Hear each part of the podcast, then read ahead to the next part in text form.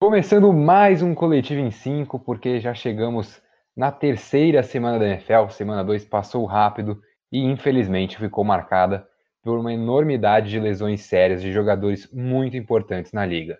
Bom,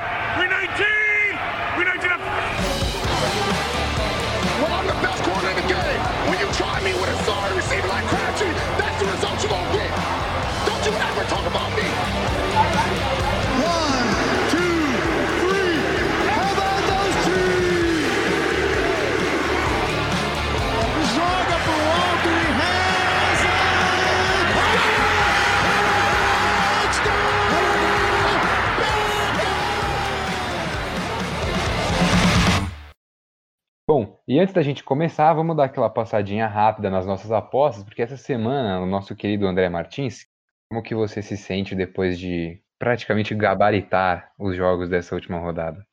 Me sinto bem, tive que dar uma grande estudada, uma grande premeditada para recuperar, estava muito atrás do placar. E queria falar que o motivo do Atlanta Falcons ter perdido foi a secada que a molecada deu, porque eu fui o único que tinha apostado neles. Então, aquele field goal ali nos quatro segundos finais é culpa de Bruno, Nossig, Henrique Voto e André Neto. É, dá pra você botar a culpa no time de especialistas dos Falcons também, que assistiu o onside kick dos Cowboys. Mas enfim, o nosso placar ainda tem Bruno Nossig na liderança. Olá, Bruno Nossig. Ah, segue o líder, né, molecada? E já fica o aviso que semana 3 vai ser difícil pra caramba. Essas apostas aí, vários jogos é. difíceis ali de escolher, de apostar. Então, Tô com medo aí da minha liderança. Mas o Henrique Voto me disse que ele vai acertar tudo essa semana para sair da lanterna. Eu discordo. É fake news isso aí. Eu também fake acho. news? Também acho, Henrique. Você não é um cara que fala esse tipo de coisa. Eu te conheço. Exatamente. Você sabe muito bem que eu erro muitas apostas. Né? Erra. Essa semana eu resolvi apostar em Washington Football Team. Usou. E é, viajou, né? não deu nada certo. Essa acho que foi a aposta mais viajada que alguém deu essa semana. E ó que teve gente que Apostou no Você, Miami E ele apostou nos Bengals ainda também. Ah, mas os Bengals foi no detalhe. Não, mas o Bengals podia. O Bengals podia, eu não acho é que é usado, porque é a mesma coisa de apostar nos Patriots ali, porque os Browns é ruim. É a mesma, a mesma coisa, né? Patriots é bom, Seattle é bom, dava ah, na mesma ali. É, agora, Washington Football Team é a maior viajada que alguém poderia ter dado. Achou que ia ganhar sozinho ali e passou vergonha. Ah, às vezes acontece, né? Então, Bruno lidera com 24 acertos. Eu tenho 23 em segundo. Dezão se recuperou bem com 22 em terceiro. E o Henrique Voto em último com 21. Tá tudo muito embaralhado ainda. Mas vamos para o assunto principal do podcast dessa semana, que a gente não tem como fugir, que são as lesões que ocorreram é, no último final de semana. A gente teve uma sequência muito grande de lesões. Parecia que cada vez que se atualizava o Twitter, um jogador importante da NFL estava fora. Saquon Barkley, running back dos Giants, fora da temporada com uma lesão no ligamento do joelho. Os 49ers acho que foram o time que, quantitativamente pelo menos, sofreram com o maior número de lesões. O Nick Bolsa, o novato defensivo de 2019, está fora da temporada também com uma lesão no joelho. O defensive tackle Solomon Thomas também ali na linha defensiva fora da temporada. Perdeu o Jimmy Garoppolo ainda por umas semanas. Perdeu dois running backs, perdeu o Tevin Coleman e o outro running back que o Henricão vai falar o nome porque o apresentador esqueceu. Raheem Mostert. Raheem Mostert. Em running backs, a gente ainda teve mais uma grande perda no Christian McCaffrey, que deve perder de 4 a 6 semanas com uma lesão no tornozelo. Os Broncos também tiveram duas baixas muito importantes no seu ataque. O, o quarterback Drew Locke vai ficar fora entre duas a seis semanas por conta de uma lesão no ombro. E o wide receiver Cortland Sutton, que era para ser a principal arma do quarterback, está fora da temporada também. O Seattle Seahawks também perderam dois jogadores nessa semana, o safety Marquise Blair, defensive end Bruce Irving. O meu Baltimore Ravens perdeu o Tavon Young, que era o nickel cornerback, também está fora da temporada, assim como o safety Malik Hooper do, dos Colts. E a gente ainda tem dois wide receivers importantes da liga, né? O Davante Adams foi poupado no final do jogo com uma lesão, mas a gente ainda não sabe a gravidade. E o Michael Thomas também segue fora, ainda tem uma indefinição a respeito da lesão que ele tem no tornozelo que ele sofreu no final da semana 1 no jogo contra a Tampa Bay. É, então são muitas estrelas da liga que desfalcam suas equipes semana 3. E aí eu falei dos 49ers, né? O Henricão já deu sua graça aqui. Eu queria começar com ele para comentar essas lesões, porque acho que os 49ers com certeza foram o time mais afetado, né? É, em termos de quantidade, com certeza. Por sorte, não perderam ainda o principal jogador do time, que é o George Kittle, ainda segue em observação. Claro que a presença dele no jogo 3 contra os Giants ainda é duvidosa, mas o Jordan Reed substituiu ele muito bem nessa partida contra os Jets. E aí a questão é que os 49ers perderam peças muito, muito importantes. O Nick Bolsa é um jogador insubstituível nessa equipe. Nick Bolsa foi, obviamente, o calor defensivo do ano na temporada passada. E os 49ers têm um elenco muito pouco profundo em questão de defensive ends. E aí a perda do Solomon Thomas, que também é bastante relevante, é, ela é até menos sentida porque os 49ers têm um elenco mais profundo na área do interior da linha defensiva. Então, assim, defensivamente é uma perda enorme, porque a base dessa defesa era uma linha defensiva muito forte, que pressionava o quarterback a todo momento. E aí no ataque, você perde o Jimmy Garoppolo, que provavelmente não vai jogar contra os Giants, mas o Nick Mullins pode fazer bem essa substituição. E o Raheem Mostert, também um jogador que deve voltar em pouco tempo, vai ser substituído pelo Jarek McKinnon, que tem um início de temporada bastante interessante. Então, ao todo, os 49ers foram os mais prejudicados, mas eu acho que até até é interessante a gente ver que tem peças para substituir em algumas posições e não perderam o principal jogador, né, que é o George Kittle, que isso é o mais importante, porque o George Kittle podia ter saído na pior da lesão que ele sofreu na primeira semana, naquele passe horroroso que o Garoppolo lançou para ele, ele teve que se esticar todo e quase que sofreu uma, uma distensão completa ali do, do, do ligamento. Os 49ers ainda são uma equipe que ainda tem um elenco interessante, um esquema interessante e que eu, eu não, pelo menos não acho que dá pra gente descartar a temporada deles por conta dessas lesões. Mas se a gente for pensar, tipo, no Giants do Bruno Nossig, que perdeu com o Barkley, acho que essa temporada já foi pro saco, né, Bruno? É, eu acho que, que é muito difícil sem o Sacon, mas assim, é, eu ia até comentar, né? O time acho que mais perdeu nessa segunda semana em termos de lesão, por quantidade, é, é, o, é o 49ers, mas em termos de jogador em si, o, o, o Giants é o que mais perde por uma questão maior do que essa temporada. Porque o medo que pode estar surgindo agora com o Sacon é dele ser um jogador que é, é suscetível a lesões, porque ele está três anos na NFL. É, na temporada passada, numa, na semana 3, ele lesiona uma lesão séria também, perde boa parte da temporada, e agora na semana 2 já vai perder a temporada inteira. Então é um cara que você gastou uma primeira rodada, uma segunda geral, um running back que já as pessoas nunca dão tanto valor assim para running back em draft, nem na própria NFL em termos de elenco, é já é um cara que você não tá vendo se o seu futuro é tão brilhante assim, porque ele tem todo esse potencial, mas a lesão já parece ser um problema. Então, por isso eu acho que o Giants é o time que mais perde.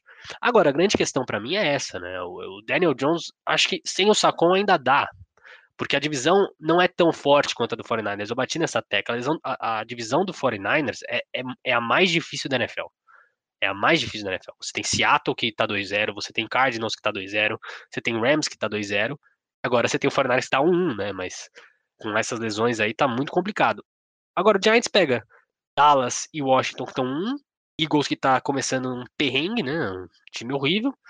E o Giants tá na briga. Começou com dois jogos muito difíceis. É Bears e Steelers. São jogos complicados defensivamente e ofensivamente. Agora, a grande questão é que o Sacon já não estava ajudando. O jogo corrido já não era um fator. Então, eu não sei se perde tanto. A minha visão é mais esse futuro mesmo. Porque você pode estar tá perdendo o seu jogador, a sua estrela. E é por isso que eu acho que o, Giants é o que mais perde, porque eu tô com esse medo. Agora, a grande questão do Giants é Evan Ingram, Sterling Shepard, Slayton. Esses caras têm que começar a ajudar o, o Daniel Jones. Porque não dá pro Daniel Jones ficar tentando tirar leite de pedra. A linha ofensiva já é ruim.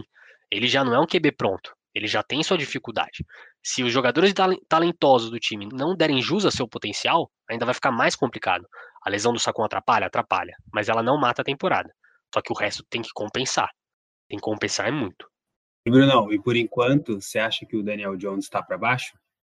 Ah, então. Acho que muita gente criou uma expectativa sobre ele por causa do braço dele. Agora, a minha grande questão com ele, vendo os dois jogos, é que eu acho que falta realmente, assim, o primeiro jogo, a pior atuação foi o Devin Ingram. ele teve um TD que ele dropou, ele teve, se eu não me engano, oito targets e duas recepções, um número ridículo. Então, assim, é difícil você culpar um QB que chega no momento do jogo, ele tem que fazer uma jogada do nada e nem a, a linha não ajuda, ele já tá contra a melhor linha defensiva da NFL, a, talvez a melhor defesa dos Steelers. A linha não ajuda nem os jogadores talentosos. Aí ele vai contra os Bears, que foi mal defensivamente, e precisava dar uma resposta nessa semana, e com a entrada do Robert Quinn deu. O, time, o segundo time que mais pressionou depois dos Ravens nos Texans. Então, assim, o Daniel Jones não tinha ajuda, de novo teve problema com seus recebedores, perdeu o Sacon na semana 2. Eu ainda acho muito difícil cobrar ele. Eu acho que o Giants foi muito bem no draft, tentando investir e melhorar a situação do Daniel Jones. Só que a gente começa a olhar a temporada e percebe que a situação dele ainda está muito difícil.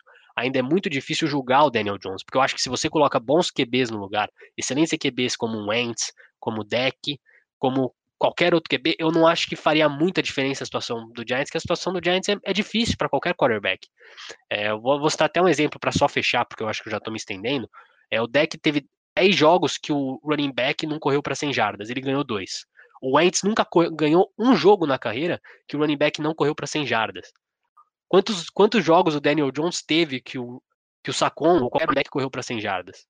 Se eu não me engano, ele teve um contra o Washington Football Team ano passado que o Sacon explodiu. De resto, ele tá sempre sem o jogo terrestre. Então, por isso eu acho muito difícil julgar ele como quarterback. Eu acho que ele tá abaixo do que a gente criou de expectativa sobre ele.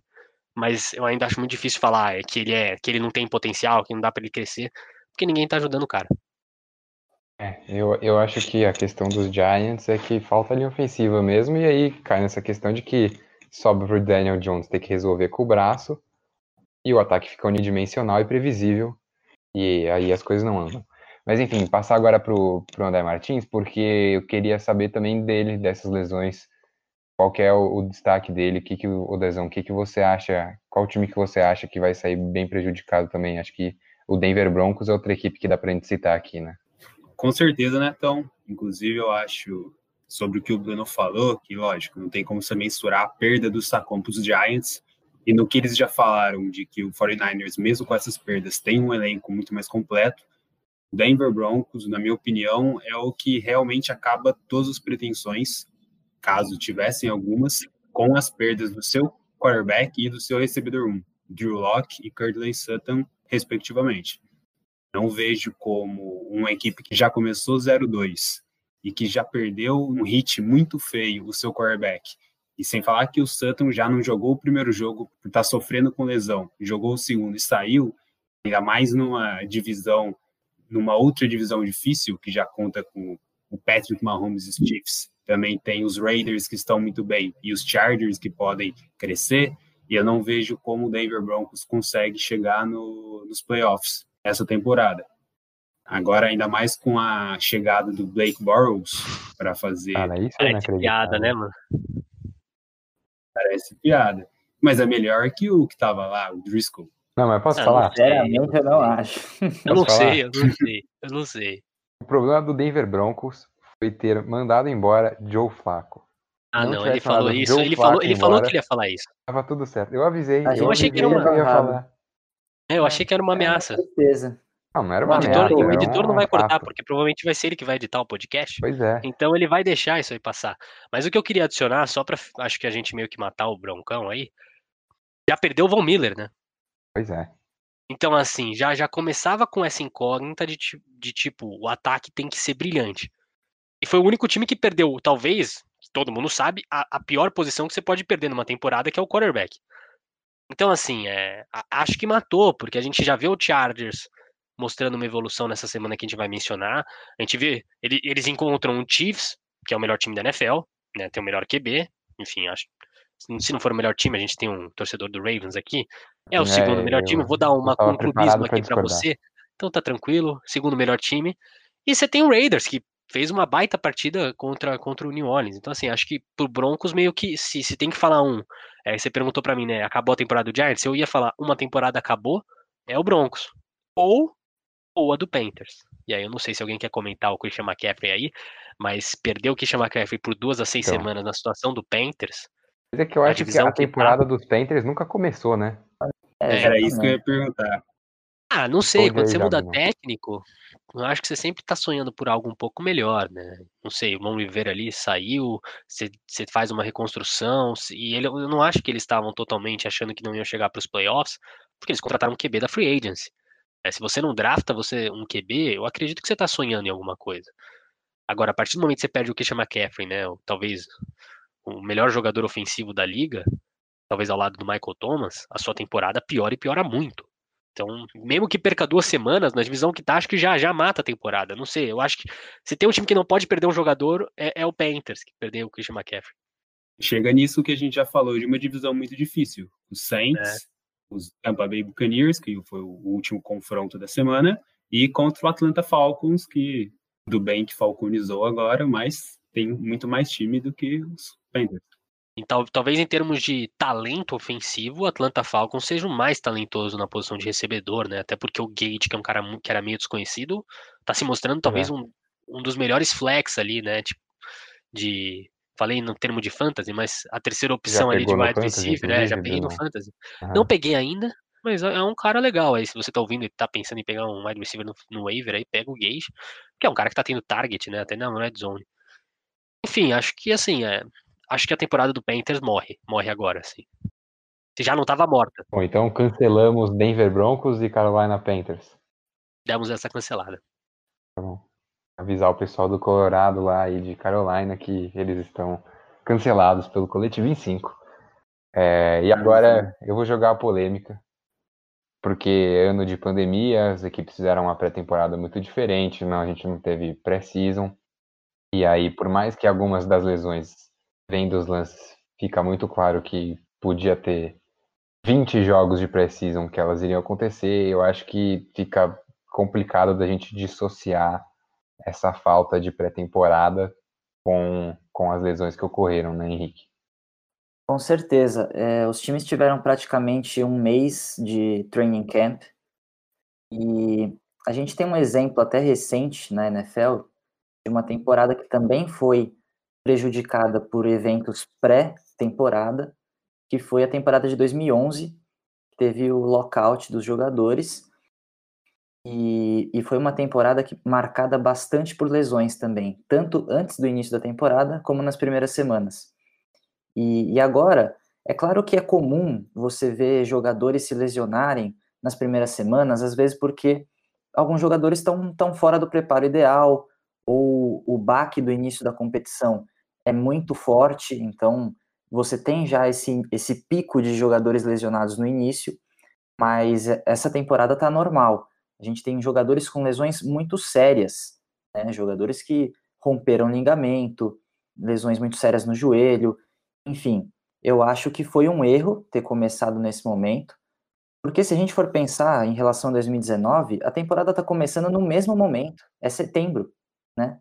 Por que, que não adiou em um mês começar em outubro, para que os times tivessem um pouquinho mais de preparação, e inclusive preparação física, né? Porque o training camp já é focado nos times se desenvolvendo taticamente, tecnicamente. Você precisa ter esse preparo físico do jogador antes dessa, dessa, dessa parte, né? Da, da preparação. Então eu acho que foi um erro, sim. Os jogos de pré-temporada já eram um ponto bastante criticado pelos jogadores, mas tinham essa função, pelo menos preparatória também. Agora, sem os jogos de pré-temporada e com o training camp reduzido, as coisas pioraram demais e, e acho que a NFL tem responsabilidade sobre isso sim. Alguém discorda da opinião do nosso querido Henrique Voto ou todos assinam embaixo? Eu assino embaixo, mas também nesse sentido de não dá para também se emocionar e achar que não vai acabar a lesão. A lesão ela acontece. Muitas das lesões que aconteceram é, eu não acho que são necessariamente por falta de preparação, né? Muitas são as normais ali do dia a dia. Mas de fato, eu acho que sim, teve esse negócio da NFL minimizar os efeitos que a pandemia poderia ter na preparação dos times. Eu acho que isso foi um fato. E eu acho que ainda tem outras situações, né? Porque você tem cada time vivendo uma maneira em um estado. É, você tem times com, com podendo fazer certas coisas que outros não podiam. Você pode criar ainda uma desvantagem em termos físicos. Então, Eu acho que podia ter esperado um pouco mais para dar também essa possível equilibrada e para manter, né? O atleta tem que ser em primeiro lugar. Eu acho que a NFL poderia olhar, por exemplo, da NBA sempre. A NBA sempre coloca seus atletas em primeiro, sempre mostra que o atleta é o foco. Eu acho que falta isso um pouco na NFL e claramente, né? Você vê a quantidade de estrela que você já veio aqui, apresentou e falou que perdeu. Em quem se machuca, além das estrelas, é a própria NFL, é o próprio produto dela que vai ficar ruim, né? Pois é. Então é, a liga tá cuidando mal dos seus atletas, falta humanidade ali um pouco. Bom, faltou comentar uma lesãozinha, que eu não falei antes, do quarterback do Los Angeles Chargers, o Tyrod Taylor, não entrou em campo contra o Kansas City Chiefs. Quem entrou em campo foi o querido, o grande amigo, a grande paixão de Bruno Nossig, Justin Herbert, o quarterback rookie, jogou contra o Kansas City Chiefs, teve uma partida muito boa, acertou 22 de 33 passes, para 311 jardas e um touchdown. É, no final, os Chargers acabaram perdendo na prorrogação por 23 a 20, mas, e aí não tem como, Bruno, você vai ter que ser o primeiro a comentar.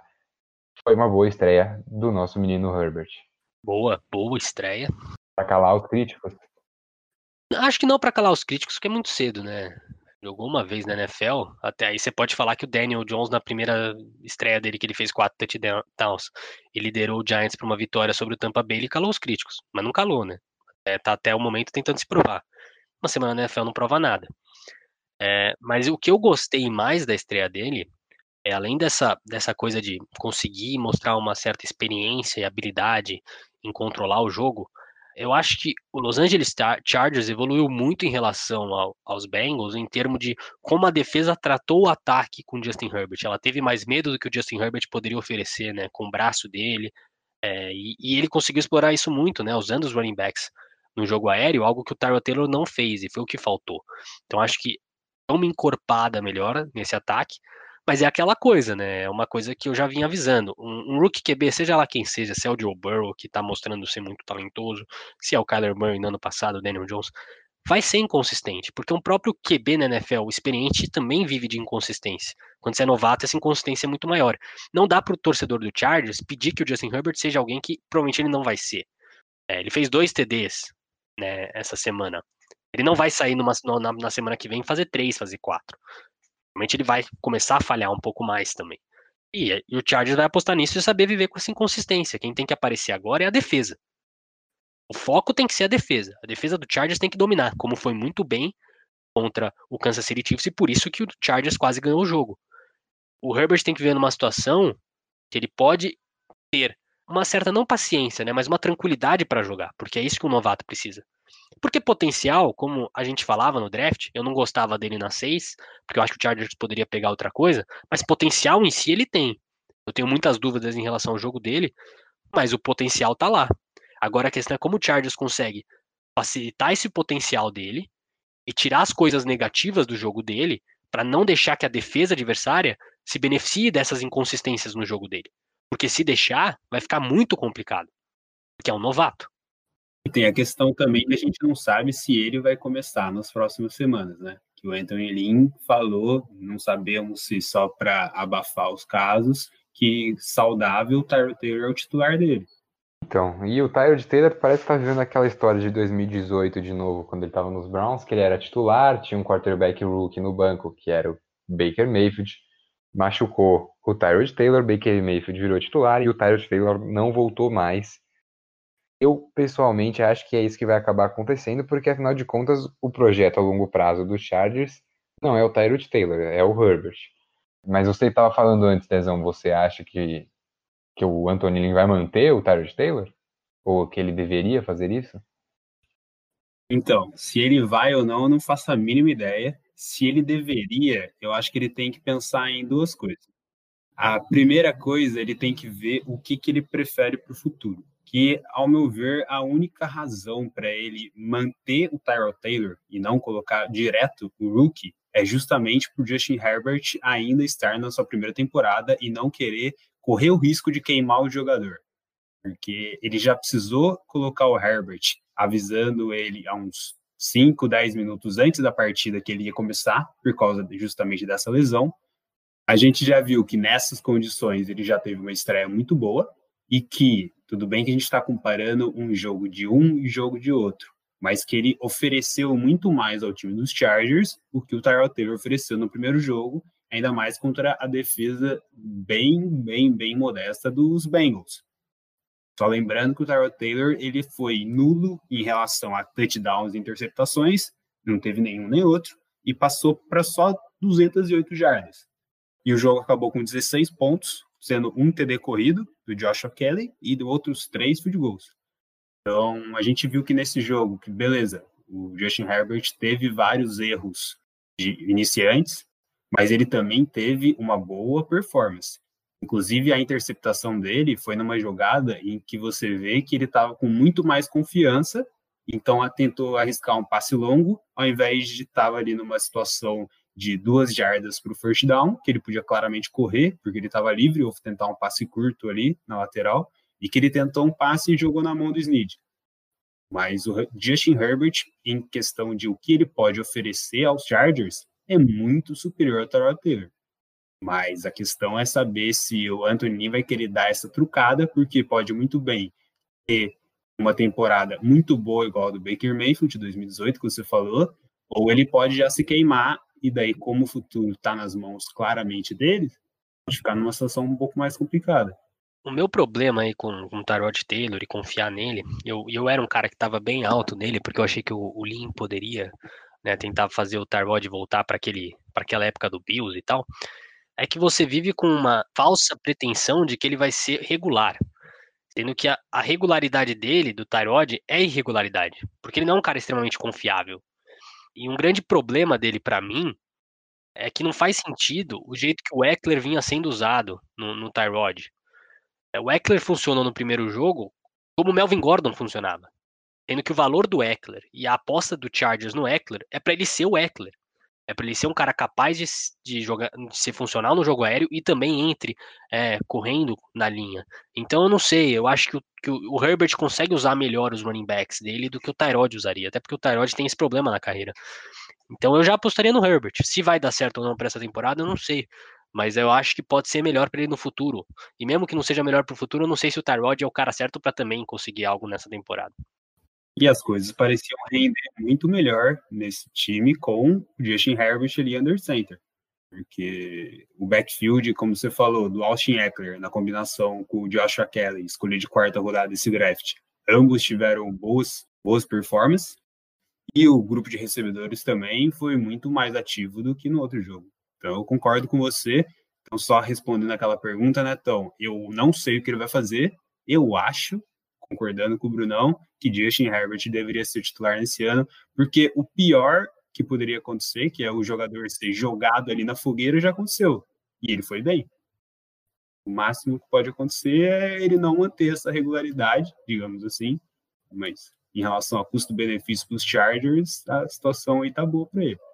Bom, encerrando aqui então o assunto Justin Herbert, vamos passar agora para o grande jogo da rodada, né? Que foi a virada que o Dallas Cowboys conseguiu acima do Atlanta Falcons. Um grande flashback do Super Bowl 51 que os Falcons entregaram aquele 28 a 3. Essa semana eles entregaram 20 a 0. O Dallas conseguiu reverter um placar que era bem adverso. E aí vou puxar o Henrique Voto aqui de volta, que tá quietinho para falar sobre esse time de Atlanta, porque não é possível. Qual que é o problema desse time de Atlanta? Tá na comissão técnica, é essa defesa que não consegue parar as equipes adversárias, ou tá na hora de pensar em reconstruir a equipe? Eu acho que a reconstrução já começou, inclusive, só que ela começou muito mal. Esse time de Atlanta é a mesma coisa que a gente viu em 2019. É um time que tem um ataque aéreo muito forte, porque o Matt Ryan é um excelente lançador, e você tem Julio Jones e Calvin Ridley, que é uma dupla que está entre as melhores duplas de wide receivers da liga, mas defensivamente é um fiasco total. É um time que convida os quarterbacks adversários a lançarem a bola. É, você não precisa nem correr contra o Atlanta Falcons, porque qualquer jogada de passe que você coloque em ação, você consegue acertar. Tem alguns dados aqui do Atlanta Falcons Nesses, nesses dois primeiros jogos, é um time que cede 6,9 jardas por jogada, o segundo pior nesse quesito. Em questão de jardas aéreas, é um time que, que fornece 9,2 jardas por tentativa. né? não é nem por passe completo. Isso já é um número absurdo, 9,2. Significa que sua defesa em jogo aéreo é terrível. E, e aí tem alguns motivos para isso. As contratações que o Atlanta Falcons fez na, na off-season não foram suficientes. Aliás, o Atlanta Falcons perdeu o Desmond Trufant na, na off-season, que era um, um cornerback com desempenho já um pouquinho deixando a desejar, mas, mas não foram atrás de ninguém praticamente. E é um time que se reforçou apenas ali na linha defensiva. Eu gostei da contratação do, do Dante Fowler Jr., né, que a gente até citou quando a gente falou das contratações das, dos times na temporada, mas é um time que não evoluiu na defesa. E a defesa vai ser o principal problema desse time até o fim da temporada. E, e aí a grande questão é: esse ataque não vai conseguir segurar uma defesa que sofre 30, 40 pontos por jogo, porque é uma defesa que entrega resultado a qualquer momento. Então, mais uma vez, uma falconizada. Eles optaram por manter o Dan Quinn como o treinador, apesar da temporada de 2019 ser bastante decepcionante. E, e, acho que a partir desse momento é um time que precisa rever as opções que tem, porque sinceramente o desempenho na defesa continua a mesma coisa do ano passado, até pior, eu diria. Pois é. E aí sobra para o ataque resolver, e a gente tem jogos como esse de placares com 40 a 39. Mas agora eu queria passar um pouquinho para outro lado, porque o Dallas Cowboys era um time que estava acostumado a perder esse tipo de jogo mais parelho. Dallas Cowboys desde 2019 tinha uma vitória e sete derrotas em jogos de uma posse, né, que terminam com um placar, a diferença entre as duas equipes de até sete pontos. E aí, nesse jogo contra os Falcons, o deck liderou essa reviravolta, né? Os Cowboys perdiam por 15 pontos, faltando 5 minutos, e conseguiram reverter esse placar adverso. E, bom, será que as coisas estão mudando, é, Bruno, sobre o comando do Mike McCarthy lá em Dallas? Não sei se está mudando, mas assim, né? A gente já bateu nessa tecla, acho que nesse podcast 15 vezes, né? A divisão é péssima, né? A divisão dos Cowboys. Então, não classificar um, é um vexame total, não ir para os playoffs dois, dois anos seguidos. Mas assim, eu acho, eu, eu acho que essa virada né, pode ser um ponto de virada é, para o Dallas Cowboys, porque é, você está perdendo de 20 a 0, você consegue voltar atrás, isso vai causar um impacto emocional no time que pode ser muito positivo. E acho que o Dallas precisa disso, acho que os Cowboys precisavam disso, porque você ter esse tipo de talento, você ter um Sid Lamb, que é um, pode ser considerado um terceiro recebedor, passando para mais de 100 jardas, quem tem quem tem um jogador como esse? Assim, é muito difícil achar um, um time que tem Gallup, é, Sid Lamb e Amari Cooper é, entre os três recebedores um, e tem ainda o Zeke como running back. Eu espero ser um ponto de virada, porque eu sou, eu sou Giants, é lógico que eu não vou torcer pro sucesso dos Cowboys, desculpa se algum torcedor dos Cowboys está aqui, mas seria péssimo, assim, ver um time com esse talento não classificando.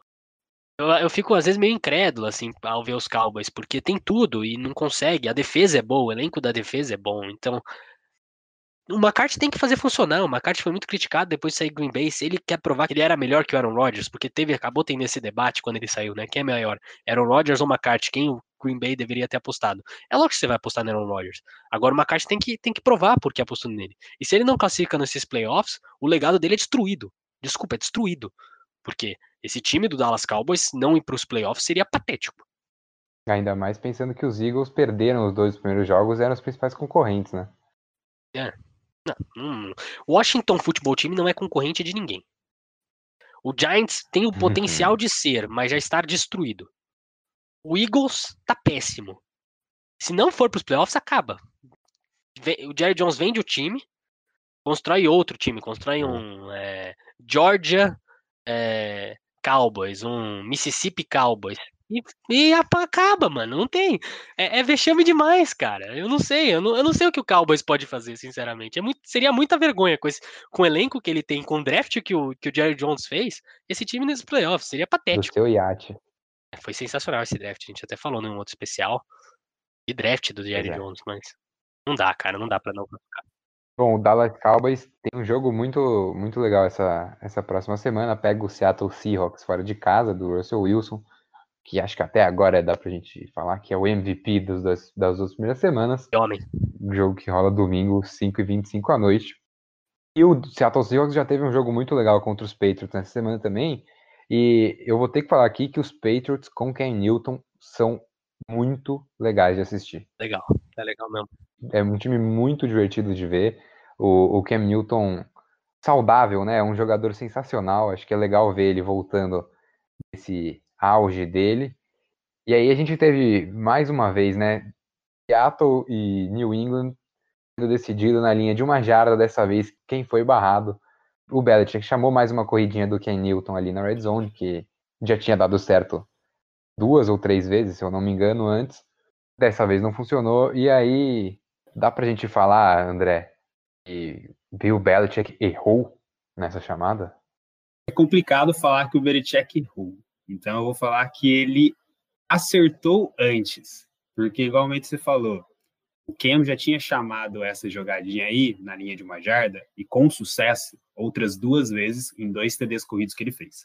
E a terceira vez de sucesso dele foi numa jogada que foi vendida como semelhante, mas foi um play action que ele passou para o fullback e foi touchdown. Talvez se eles tivessem invertido essa lógica, então deixar esse passe para o fullback pro final dessa última drive, talvez desse certo. Mas a gente já está em especulação. Mas por que, que eu falo isso? Porque ficou claro que eles iam correr. E se for ver, a defesa do Seahawks foi com tudo nessa suposição, e eles acertaram.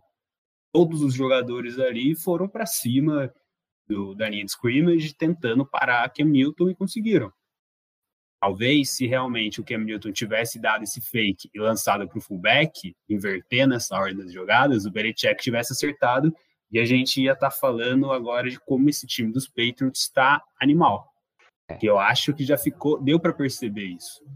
Jogar contra esse Seahawks do Russell Wilson, uma clara campanha de MVP que ele está esse ano, e perder por perder por uma posse, como você estava falando aí nesse termo. Por uma jarda, né? Por uma jarda, com a chance de ganhar, eu não sei não, mas eu fiquei com muito medo desse Patriots e foi a, a garantia para mim que eles são realmente os favoritos da sua divisão, caso tivesse alguma dúvida ainda restando. Mais com essas performances dos Bills, foram boas, mas contra adversários inferiores. Acho que ficou muito claro que os Patriots ainda vão manter essa hegemonia, se tudo der certo. Esse jogo deu para ver o poderio das duas equipes. Só falando mais uma vez sobre essa chamadinha do Belichick, parecia hum. que ele estava no Maiden. Igual quando a gente tinha nossa liga, tinha uma jogada que você sabe que vai dar certo e fica chamando ela. Vai ali no recent plays e vai na, na última jogada. Dá certo várias vezes, mas tem uma hora que não.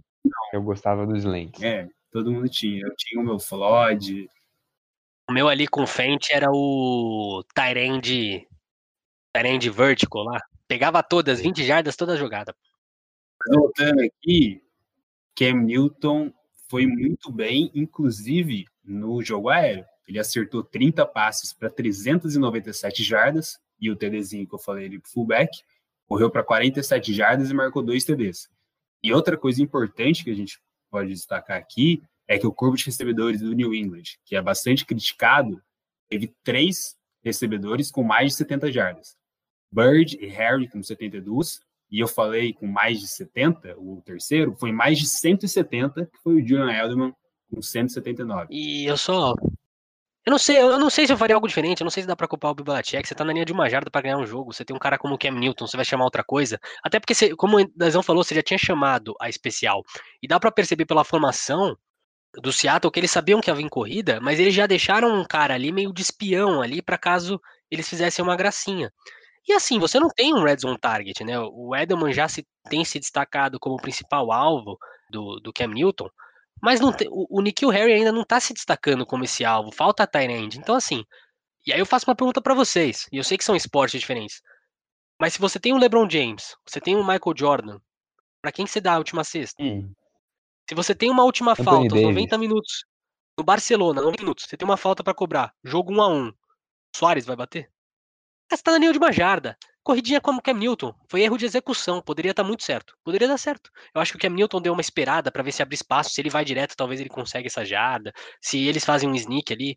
A bola era, ali era para ser do Cam Newton. Agora, o que eu gosto um pouco, eu acho que tá faltando isso para os Patriots nesse ataque é confiar mais no braço do Cam Newton. É confiar nessa bola longa. Quando o Patriots é vertical, ofensivamente, e a gente percebeu isso no segundo tempo, foi quando o Patriots teve a reação, é muito difícil de marcar o Cam Newton. Porque se você tem medo de ele jogar a bola lá para frente, e como você provou, você tem um Edmond, você tem um Nikhil Harry começando a aparecer, ainda não é destaque de red zone, mas já tá começando a ser um, um destaque. O Bird já começa a aparecer mais legal também, é, de wide receiver ao longo do campo. A defesa fica honesta, a defesa fica com medo do jogo aéreo e vai deixar umas corridinhas pro jogo, corrido seja de running back, ou pro Cam fazer o que ele faz. Então acho que falta isso pro Patriots, falta confiar mais no Cam Newton. E acho que essa semana foi muito boa para eles para isso. Veio a derrota? Veio. Mas deu para perceber que eles têm um cara under center que dá para confiar, mano. E continuando aqui falando desse jogo, agora do outro lado, né, que a gente falou bastante de Patriots, não tanto do Seahawks, o Russell Wilson se juntou a Drew Brees na lista de dois únicos quarterbacks que lançaram mais de cinco touchdowns contra Bill Belichick, já que a gente falou tanto no treinador dos Patriots. E nesse jogo, os cinco touchdowns foram para cinco recebedores diferentes o Russell Wilson, se tinha alguém duvidando dele, lamento, mas continuar com essa dúvida depois dessas duas exibições, que são, lógico, levam na bagagem tudo que ele vem fazendo nesses últimos anos, é, não é de se. Não é meu amigo. Não é meu amigo, boa. não tem como, não tem como. Bom, Russell Wilson com o grande, um dos grandes desempenhos da rodada, e é, acho que a gente pode dizer que um dos piores, se não tranquilamente o pior desempenho de quarterback da rodada foi o quarterback do Minnesota Vikings, o Kirk Cousins. O Kirk Cousins teve 11 passes completos de 26 tentados, ou seja, menos de 50%, com apenas 113 jardas, números horrorosos é, o Minnesota Vikings acabou perdendo, né, para a equipe dos Colts. Ah, esqueci de falar, né? Foram três interceptações do Cousins ainda. Então, um desempenho horroroso. Só para deixar registrado aqui, é, parabéns por nada, Kirk Cousins. O Minnesota Vikings começa 0-2. É, equipes que começaram 0-2 normalmente já não vão para as playoffs, 12% apenas recentemente foram as playoffs. Fiquei chateado pelo meu Giants aí com essa estatística. Acho que não precisava, não precisava não. trazer no podcast essa, essa informação. Bom, mas já foi trazida a informação, Bruno. É, queira você ou não, ela estando ou não no podcast, ela existe, é um fato. Mas é, eu queria saber de vocês, então, para fechar, eu falei do grande destaque negativo. Eu queria saber o destaque positivo de cada um de vocês, começando pelo Henrique Voto. É, precisa começar com ele, ele tá muito quieto hoje. Ele tá muito quieto hoje. Cadê você, Henrique? A gente, a gente quer você. Henricão, nos conte, o que que te aflige, cara? Tô triste de ver assim. E aí, Henrico, não vai contar pra gente? Ele, ele tá mudo, cara. Tá Vocês estão me ouvindo? Sumiu, perdemos. Perdemos o é. Henricão, ele tá mudo, ele tá falando ali, dá pra ver, mas ele, ele sumiu e vai voltar. Bom, então é por isso que vocês não estavam me ouvindo, porque eu tava querendo falar do Russell Wilson e eu não, não pude. Ah, Você foi censurado pelo. Legal que ele pensou que a gente estava só ignorando mesmo. É, não, meu destaque da, da rodada é o Russell Wilson. Eu falei aqui que ele está numa corrida maravilhosa para ser o MVP. É, eu acho que o caminho está mais aberto para ele esse ano, porque o Lamar Jackson já fez a temporada de MVP dele no ano passado. A tendência é que ele seja mais poupado durante a temporada regular para não, não sofrer alguma lesão que prejudique os Ravens na pós-temporada, que é praticamente uma garantia, e o Mahomes também. É, agora, o Russell Wilson é, tem um dado bastante interessante sobre o que ele fez nesse jogo contra os Patriots. No ano passado inteiro, os Patriots sofreram quatro touchdowns de wide receivers. E nessa partida já foram quatro. E a gente tem dois touchdowns, especialmente, e foram passes maravilhosos do Russell Wilson recepções mais maravilhosas ainda, né? A gente tem o DK Metcalf ganhando uma marcação do Stephen Gilmore, que seria inimaginável, né, em se tratando do jogador defensivo do ano. E a gente tem uma recepção maravilhosa, mais maravilhosa ainda, eu diria, do Moore na linha da end zone, em que ele até bate o pé dele no pylon ali para ficar dentro do campo e arrasta o pé dentro do campo para conquistar o touchdown. Então, para mim, o destaque dessa semana é o Russell Wilson. É, não tenho como citar outro jogador aqui. E acho que, que o Seattle vem muito forte esse ano. E eu acho muito interessante que parece que na nona temporada dele, né, no Russell Wilson, parece que o Seattle está finalmente encontrando assim a melhor versão possível do Russell Wilson. Bom, Ricão, a gente lamenta ocorrido de antes, a gente de forma alguma queria te censurar, a gente espera que você não tenha pesadelos nessa noite. É... Tá tudo bem. Eu passo agora então para o destaque da rodada do André Martins. Qual o seu destaque? Eu vou falar rapidamente dois destaques, um positivo e um negativo. Começando no negativo rapidinho, Philadelphia Eagles e Carson Wentz. Não sei qual dos dois que decepcionou mais, foi o time ou foi o quarterback. Isso não porque era esperado uma vitória contra os Rams, mas sim um desempenho que foi uma confirmação do baixo rendimento apresentado na outra semana na derrota contra o poderosíssimo, ironia, claro, Washington Football Team. Agora falando do quarterback, o Wentz passou para 242 jardas, não marcou nenhum touchdown e teve duas interceptações. Ele está 2-4 na relação touchdown e interceptação e tem o segundo pior quarterback rating, que mede a performance dos quarterbacks e seu impacto para a equipe vencer a partida, que é de 28,1, de acordo com a ESPN, que tem esse parâmetro, e ele está à frente apenas de Dwayne Haskins, que foi o quarterback da equipe que o venceu na semana passada. Só para dar um pouco dos números, os Eagles são atualmente o quinto pior time em jardas totais, com 628, e tem a maior porcentagem da liga em campanhas, em drives, terminando em turnover, com 24%. Lado bom dessa partida é que o Wentz não foi sacado nenhuma vez, mas os seus números continuam altos, sendo oito, maior junto com o Deshaun Watson, porque na outra partida ele foi sacado oito vezes. E o destaque positivo, rapidamente, Las Vegas Raiders e Derek Carr na partida do Monday Night Football. E, em opinião, não botava nenhuma fé no time de Las Vegas acima dos Saints e eles mostraram não só para mim, obviamente, como para todo mundo que esse time talvez possa sonhar com alguma coisa nessa temporada. Tudo bem que a gente chega naquele debate da divisão, mas eles tiveram uma performance muito boa. Derek Carr foi do inferno ao céu nessa partida, começou mal com erros e foram rendendo muitos comentários no Twitter e que depois o perfil polícia da NFL vai ter trabalho fazendo uma compilação desses comentários que o que teve de gente queimando o Derek Carr no começo da partida e que ficaram boquiabertos e calados ao final com o rendimento. Então é isso, Netão. Pode passar para o Bruno. Então vai, Brunão. Seu destaque aí final. Ele roubou meu destaque, pra ser sincero. Ele roubou meu destaque, mas meu destaque não seria o Raiders nem o Derek Carr, seria John Gruden. Porque eu acho que o, o Joe Gruden, ele. O Gruden ele tomou se... multa tomou multa, né? Então fica o destaque negativo aí para ele e pro Champeito, que não usam máscara, respeitem, pelo amor de Deus, usem máscara, né? Não, não desmereçam a pandemia. Então fica aí o destaque negativo já. É, mas o John Gruden, ele, ele é muito criticado porque ele se torna essa, essa identidade folclórica, meio que o nosso Vanderlei do Luxemburgo, assim, porque mesmo quando faz um bom trabalho é criticado, mesmo quando, quando faz um péssimo trabalho também é criticado. E é lógico, começou a gestão nos Raiders meio mal, né? Trocou o Kalil Mack, tinha um contrato de 10 anos ganhando milhões, então tudo já rendia para ele ele fazer um trabalho ruim.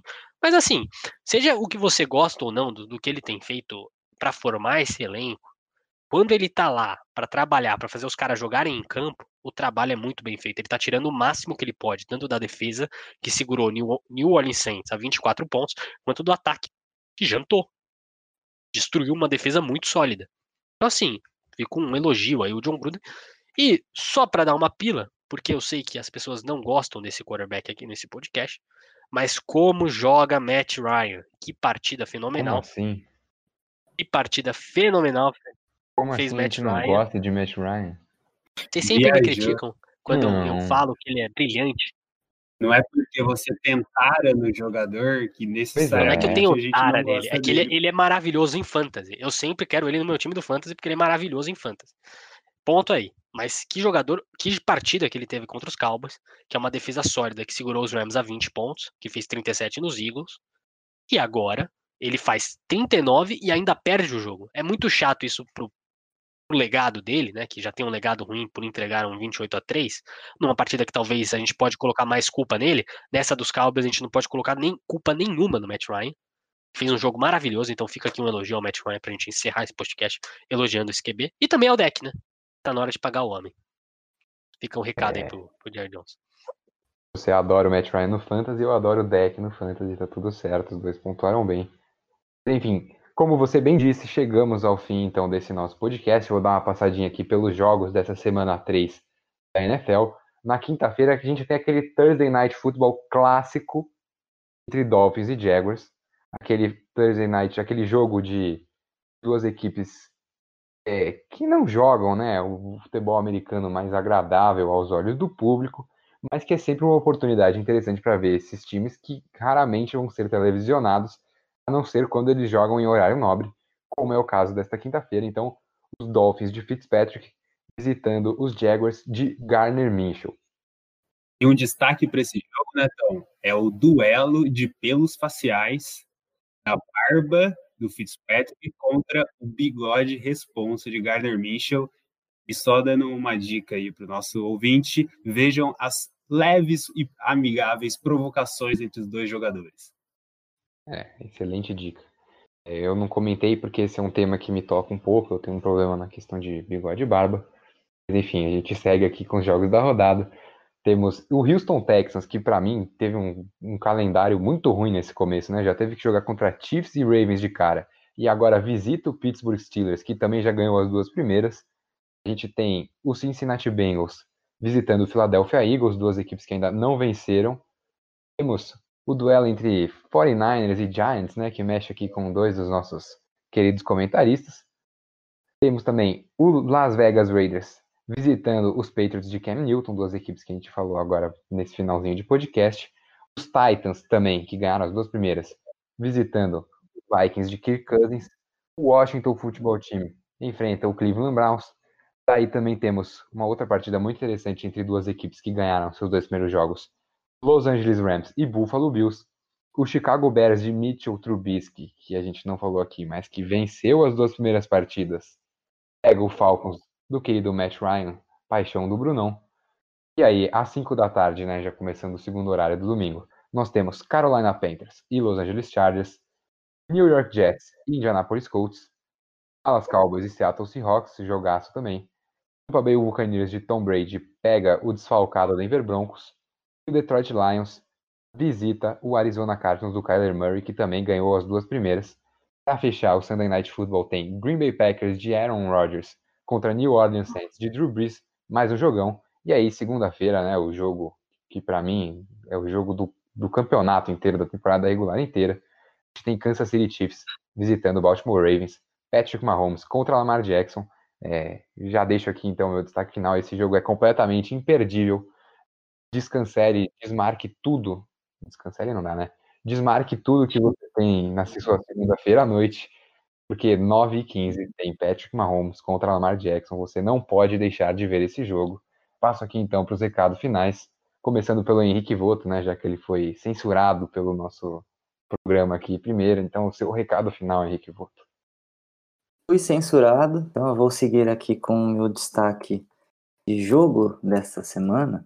Na verdade, eu vou pedir para o fã de esporte aí assistir o jogo entre Steelers e Texans, porque eu acho que os Texans começaram muito mal a temporada, é um indício muito negativo do que pode vir por aí, apesar de ter Deshaun Watson, né? E, e aí a gente tem os Steelers com o retorno do Big Ben nessa temporada, a defesa é uma das melhores da NFL, a gente já citou isso aqui várias vezes, e aí é um desafio bastante complicado.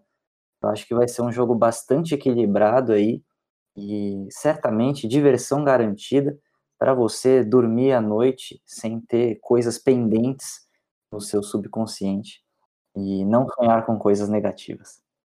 Certo. Tchau, Henrique. Ô, André, o destaque final então. Qual joguinho que você vai mandar nós assistir?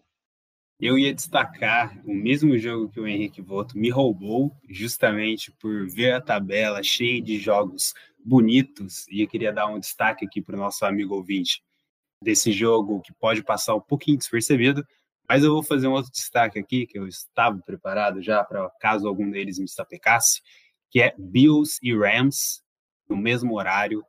Duas franquias que estão 2-0. O Bills enfrentou alguns adversários piores do que o Rams. O Rams teve uma boa vitória no primeiro jogo contra o Cowboys, depois pegou o praticamente falecido Eagles. E esse jogo é bom para dar um pouco da tônica do que, que vai ser a pretensão das equipes em confrontos de grande porte. E para a gente ver também o Josh Allen e o ataque aéreo desses Bills, que lideram a liga. Josh Allen é o maior passador até a semana 2, para ver como eles se portam diante de uma defesa boa. Então é um outro destaque aí para a gente ficar de olho. Boa. Tchau, André. Tchau, tchau. É, Brunão, para fechar então, você, seu joguinho ou seu outro destaque, caso você queira destacar algo fora é, meu, dos jogos. Meu destaque é um elogio a nós aqui que não fizemos propaganda que não estamos recebendo dinheiro para fazer, né? É verdade, hein? finalmente. Então, é, fica aí a mensagem, né? Caso esteja com dor de cabeça, use Benegrip, tá? É, tchau, tchau. Bom, é, Chegamos ao fim, então, com esse desastre de destaque final do Bruno Nossig, é, deste episódio do Coletivo em 5. Se você não segue a gente nas redes sociais ainda, siga Intervalo em 5 no Twitter, no Facebook e no Instagram. É, esse podcast teve a edição de André Neto, André Martins e Henrique Voto. Fica também aqui a recomendação para você entrar no nosso site, claro, intervaloem5.com. Lá você tem acesso a todas as nossas matérias, textos sobre fantasy, textos sobre NFL, mas também sobre futebol, NBA e muito mais. Um abraço para você que nos acompanhou até aqui e até a próxima.